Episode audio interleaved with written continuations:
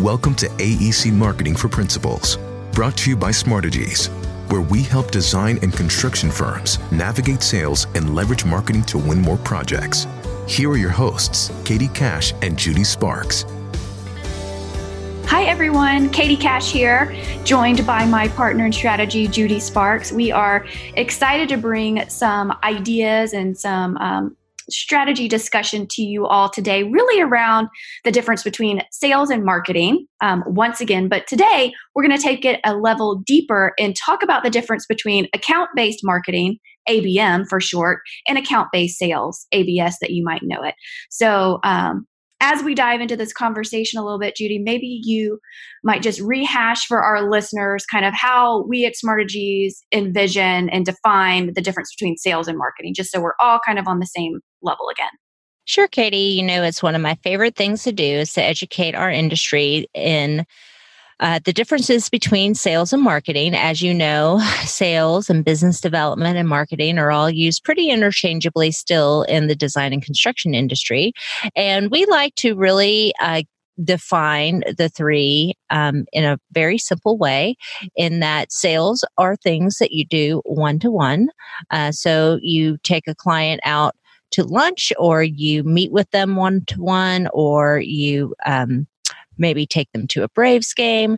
Those are all things that I find fit perfectly in the sales category. Um, you know, product demos, service demos, all those things that you're doing one to one. Business development, in my humble opinion, is just a fancy, polite way of saying sales. So uh, we do use those interchangeably. But when it comes to marketing, it's really the things that you do one to many. And the one is really your brand, not an individual. So when you think about the way that you get your brand visible in a mass way, whether that's through a print channel, a digital channel, uh, maybe some traditional advertising.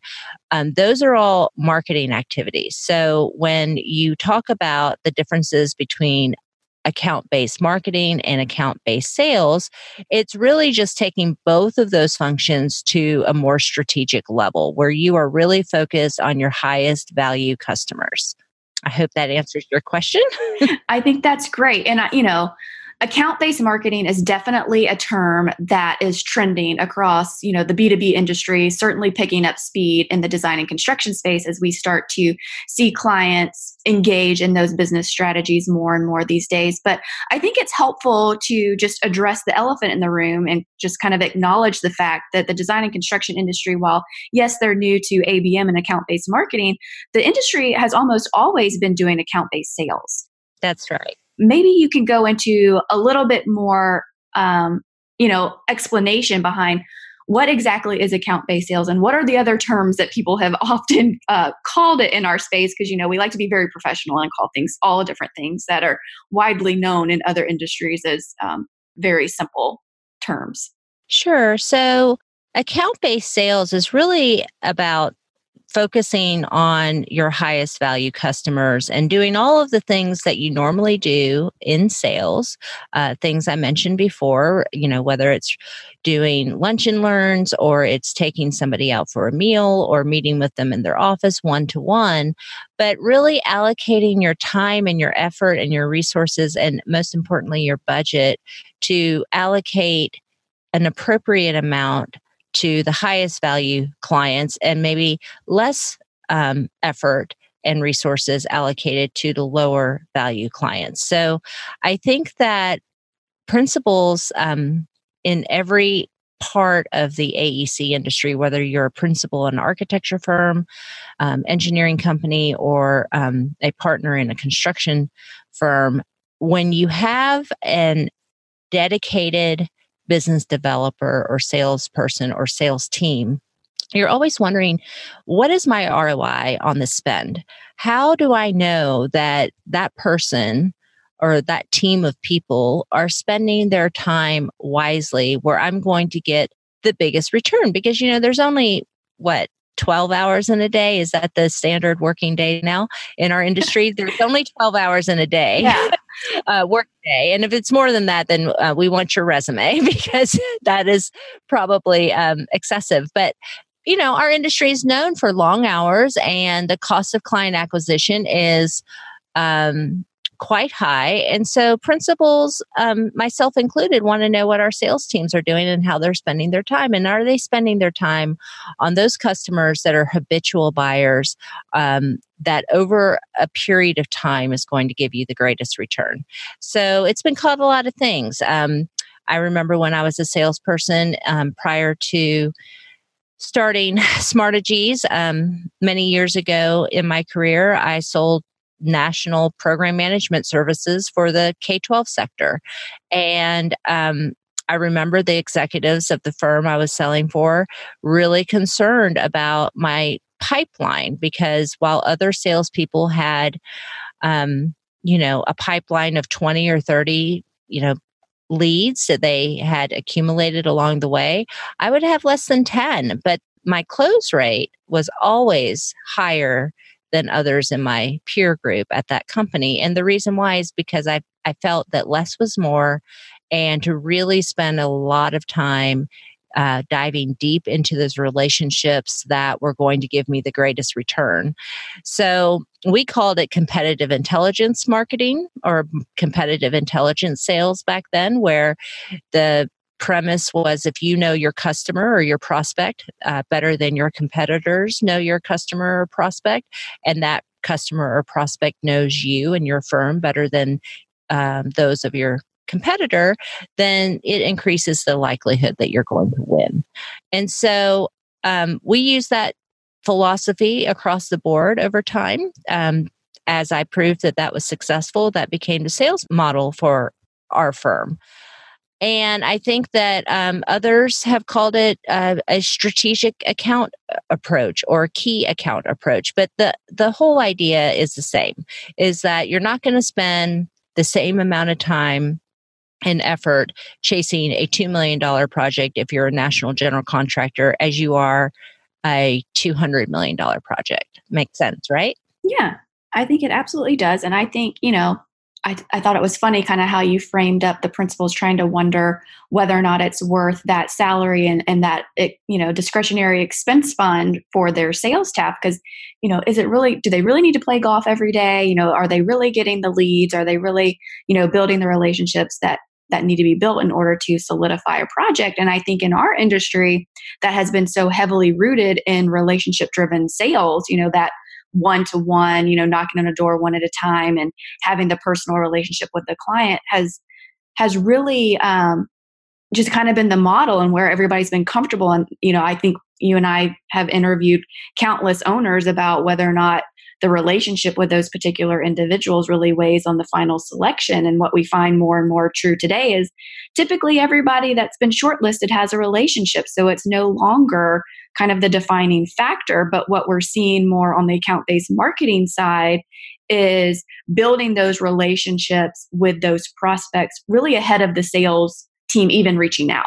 So, you know, in, in your and I world, in our world rather, um, we're calling those marketing qualified leads. So, you know, let, let's pivot a little bit from account based sales and talk a little bit about ABM and account based marketing. And from where you sit, Judy, and, you know, working with so many CEOs across the design and construction space, why do you think that ABM is really picking up now? And not that we're abandoning relationship driven sales, but we're definitely seeing a, a, pretty big uptick in just general marketing efforts these days that are more proactive and, and targeted. Well, like I said, Katie, um, the cost of client acquisition is really getting out of hand. You hardly ever see a major project um, hire an architecture firm that hasn't put some thought into the design or conceptual ideas about that building. You hardly ever see a contractor get awarded a project who hasn't done a lot of preliminary pricing work to get there. So the the cost of client acquisition continues to be a problematic and a real cost for many of our clients. And so they're looking for ways that they can have um, indicators that they are courting the right customer um, well in advance. So marketing qualified leads has come into play really in the last you know maybe two to three years in the AEC industry. Um, obviously, a lot longer than that in other industries and other B two B industries. But the idea is that your brand is out there um, positioning for the masses and really generating leads um, primarily online. And yes, I did say that professional service firms are generating leads online. That is happening every single day. And if your firm is not doing that, we want to hear from you because um, it is the most affordable way to um, generate a lead and convert that lead into a customer.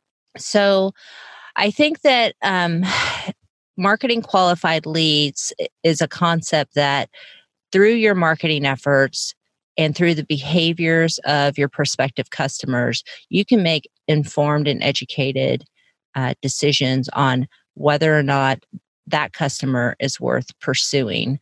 If your salesperson only has, you know, 12 hours a day, I'm going to stick to that number to make sales calls, then um, it would be really super helpful for that business developer or salesperson to have some indicators, um, key performance indicators, if you want to call them that, um, that there's a customer out there that is interested um, and his behavior has shown that yes he's clicking on that content offer. He's visiting your website. He's spending more time um, looking at the content on your website. We call that dwell time. How much um, are they investing in your brand?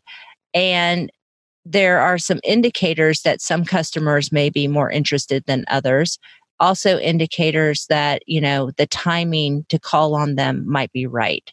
So this is such an on demand society now. Everybody you know is accustomed to a netflix type experience where when you're ready to buy you want it to be there. And so the whole idea of a account based marketing program is to be there and meet your buyers where they are when they're ready.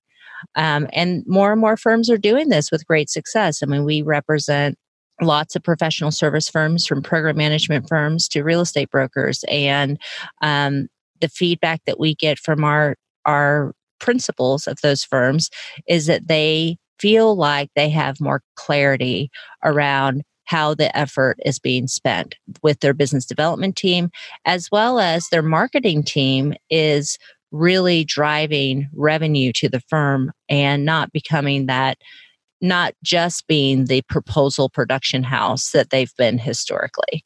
Yeah. And I mean, I think that was really well said. The one thing that you started to kind of touch on is this idea of, you know, generating leads online and having content online that meets your prospect where they are in the buyer's journey. But what really makes up an account based marketing strategy? You know, is it inbound marketing tactics, like you mentioned, you know, having this great website and, you know, these ebooks maybe or, or content? Is it outbound marketing? Like what, what are all the components that are included? And that might be a little bit of a mixed bag question, but I'm, I'm sure you're up for the challenge. I, I think that it's all of the above and, and no two campaigns are, are the same. No two customers are the same. So really understanding um, where your brand deficits are going into a campaign and where the gaps are and how to fill those gaps might lead you down a channel like a, an email outbound push might be all that you need.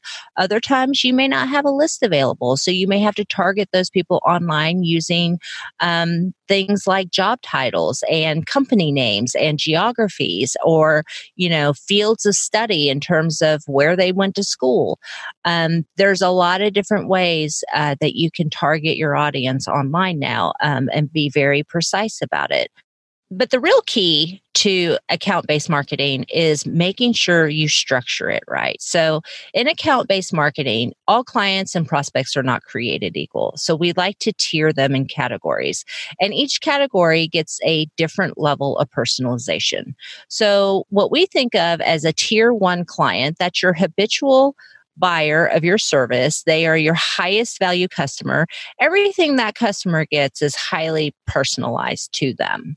It's one to one, it's personalized to them, and um, it's custom written. But when you say personalized to them, is it um, personalized to the organization that this particular prospect represents or to like the person themselves? Like, would it be specific to Katie in my case or specific to Smartegies? We've seen it done both ways. So, okay. for example, um, one of our clients um, is a program management and facility maintenance company uh, that caters to public sector clients um, in a in a space that's not easily understood and very, very technical. And um, they sell to state governments. And this last election cycle, there was 27 new governors for example, across the US. Those 27 new governors and their legal aides and um, their staff received a very customized, personalized message from our client. And that was all automated. So those are, that would be considered a tier one client if it is, you know, specifically addressed to that said governor.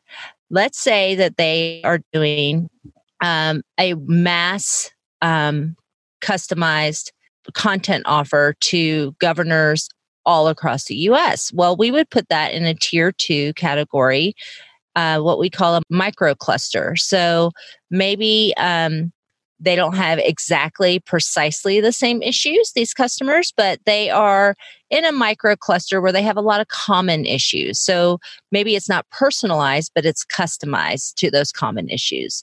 And then your tier three category of clients is really talking about lots of times we see it as a category that is a pipeline builder or just keeping your name out there to the masses um, in a select group but it's not um, customized at all. It's more of your boilerplate marketing messages. Does that make sense? Yeah, I think that makes a lot of sense. You know, if I were just to, to recap that, what you're saying is not all client accounts are equal. Um, certain clients and, and certain prospect accounts, if you will, warrant more attention and warrant that personalization. You put those in your top tier. Those are those are the ones as you described it are habitual buyers. They're going to be a long-term relationship. You're going to invest heavily in speaking directly to them their language meet them at their pain points and build that relationship along the way over a course of years. And then you know your tier twos kind of are similar but um, you know similar groups if you will. So they they might be the example you gave might be the governors as in general. All governors kind of have these general pain points that would appreciate client XYZ's offering in this level. Um, and then you have, you know, your tier threes that are a little bit lower. And as you go down the tiered pyramid, if you will, kind of that level of personalization diminishes. And it also allows you to focus the, the time and the effort, it sounds like, on those that are more your tier ones that are in a position to bring better or more value to your client. Um, you, you talked a lot about structuring, kind of picking those key accounts. I think the other question we get most often from principals who are just learning about account based marketing for the first time is okay, well, you know, my sales and marketing team, they are they are two different silos. They don't work together, they're separate you know, sales is in charge of this lane, marketing is in charge of this lane, and I've got my business unit leader over here. So who owns account based marketing like who who comes up with the list who determines the targets who's generating this content who's doing the strategy who's running it um like do you have any advice there like how do you how do you build your structure for your account based marketing team within an organization if you're going to adopt this business philosophy well i think it's different um, for every industry really in the B2B space. But for our industry, primarily design and construction, um, I think it's super important that it's a partnership between the C suite, the people who are setting the goals and measuring the success, um, and then um, sales takes a really big role in um, owning that list of target accounts. Um, it's super important that they buy in because that's how they're going to be measured. And so you really allow them the autonomy um, to come up with their list of key accounts. Um, obviously, it needs to be blessed from the top down. Um, and then marketing really needs to step up to the plate and show the sales team how they can support them better. So the way this all works is let's let's say the C-suite says for next year's fiscal year we want to increase our uh, market share by 20% in said geography or said market or maybe there's an actual you know numeric number or dollar amount assigned to that. Uh, the salesperson then should name those key accounts that's going to allow them to meet that monetary goal. And the marketing leadership and marketing um, contributors need to come up with the marketing ideas and channels that are best going to support that salesperson to generate marketing qualified leads. So you see how they all have to work together and in collaboration with one another. And one of the reasons why our customers absolutely love account based marketing is that it forces their silos to come together as one. Um, no longer is sales out there um, just you know hitting the pavement without a roadmap no longer is marketing doing independent um, marketing activations with no regard to what the sales goals are um, and no longer is marketing um, just a reactive proposal production group. I do think that's probably the biggest success story there is just the the alignment between the two efforts and the ability to you know penetrate the market more effectively, more consistently, you know, when you have sales and marketing aligned there. Um, I think you're probably in a better position than I am, maybe to share some before and after. So typically, when you have sales and marketing in, in, their own little silos, you know, the world looks like this. You've got the sales team out there, like you mentioned, hitting the pavement. You've got marketing responding to RFPs. Sometimes the sales team might give them a little bit of insight on the project or who the selection committee might be, but they're often, you know, very independent. Um, individual contributors to the business unit. What does life look like when you have them collaborating together and they are actually aligned? Like, what does that uh, that picture look like? Eventually, it looks great. Um, but I will be honest with you, the biggest hurdle to making this um, adjustment is, you know, it's a it's a big cultural change, and I think a lot of firms um, underestimate um, that every party involved has to give up something. So, um, you know, the before and after might look like this. Um, there might be a sales team that is accustomed to going to all the same trade shows every year, playing in all the same golf tournaments every year taking the same clients out to the same dinners every year. So after a while, there's some diminishing return there because you're spending money on the same people over and over again and waiting for them to buy. At what point do you say, I really need to reallocate my funds elsewhere? And so, one of the big hesitations that the C suite has um, in adopting account based marketing is where do I find the extra budget that is going to be required in order to do things that um, will support this account based marketing effort? Because these are these are things that typical design and construction firms haven't budgeted for. So, what we tell our customers is you already are spending the money. It's really a reallocation of funds.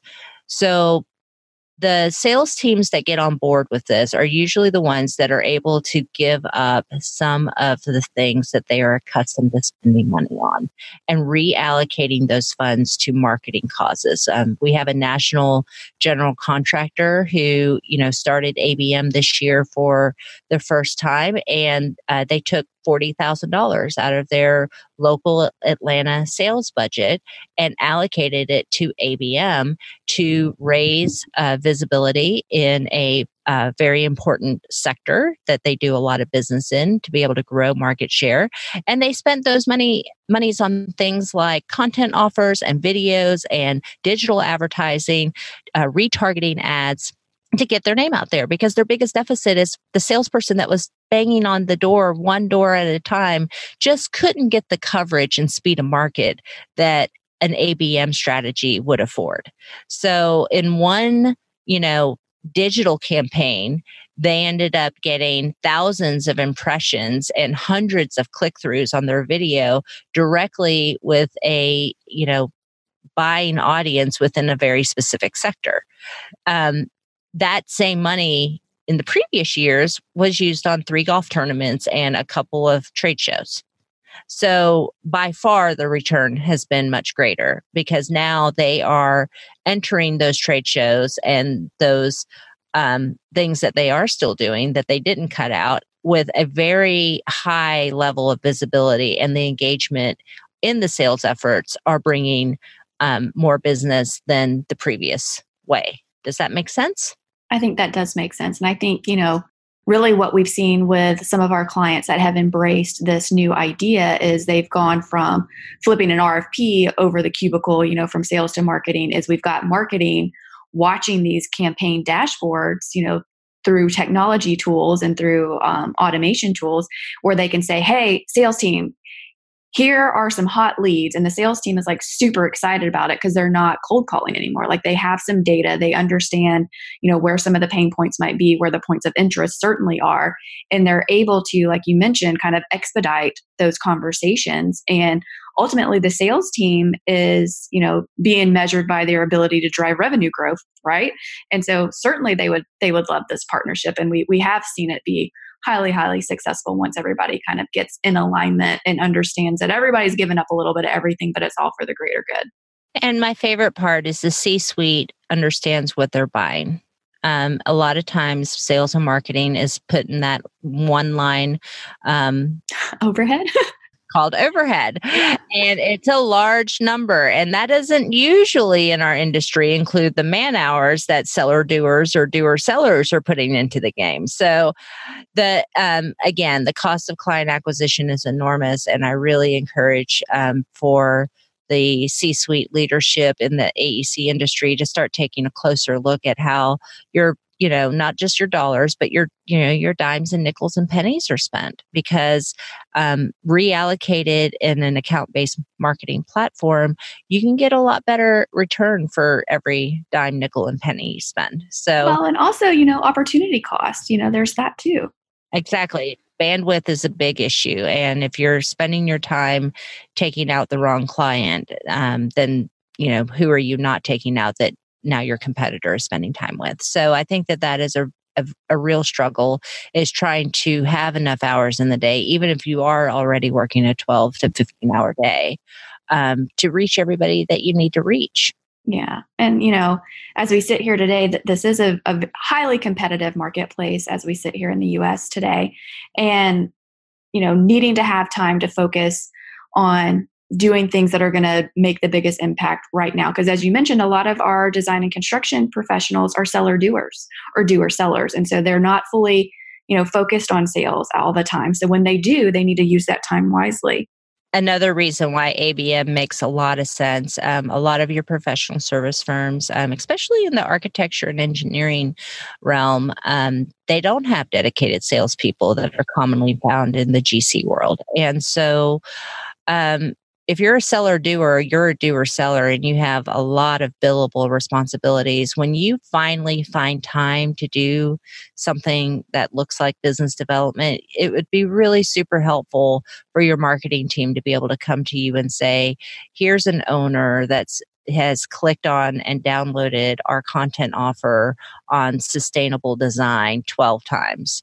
And here's this information. You ought to probably give him a call um, I think that most seller doers would much rather pick up the phone or send an email to somebody that has already shown interest in them and be able to start the conversation with, um, you know, it appears that you've recently visited our website. It looks like you might be interested in this, this, and this. You know, do you have time for a cup of coffee or I'd love to come see you and tell you more? Or do you have time for a phone call? Yeah. I think that that is a lot easier than, hi, my name is, and I work for this firm, and you may or may not have ever heard of us, but we're interested in, you know, doing design work for you. So I think that just the idea of a cold call for most professionals um, is just horrific. They'd rather do anything than make a cold call. Well, they do do anything.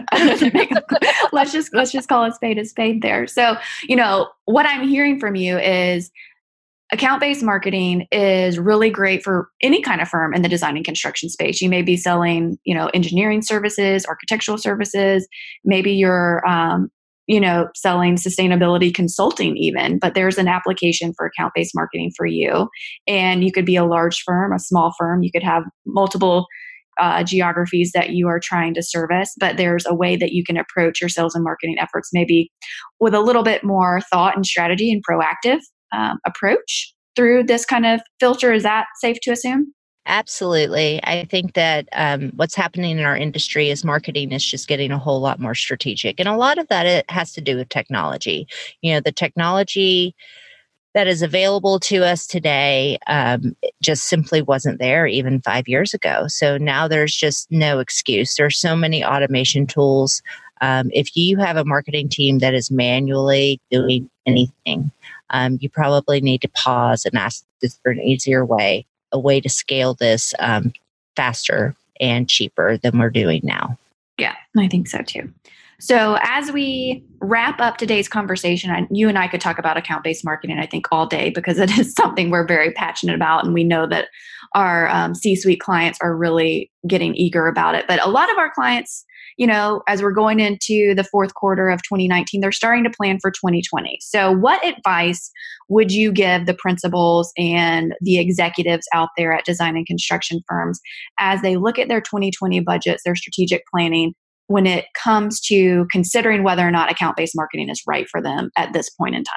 It's a pretty loaded question. Um, I have a lot of advice I'd like to give, but the one piece of advice that I give most often is to let your sales and marketing people do their jobs. And what I mean by that is a lot of times principals, um, they back off uh, the accountability train. So they feel like they have to dictate the business strategy or tell their marketing or sales uh, teams um, how to go about their go to market strategy. What I would tell principals is set your financial goals, set your business goals, and then turn around and hold your sales and marketing teams accountable and make them develop and own their plans.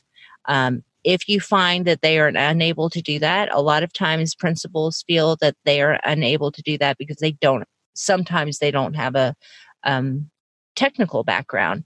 What I find is some of the best ideas come from people who have been formally trained in marketing. If they understand what the business premise is and they understand what the business goals are, at least allow them to bring their expertise to the table and show you how they plan to meet your goals and which distribution channels make the most sense and how much it's going to cost.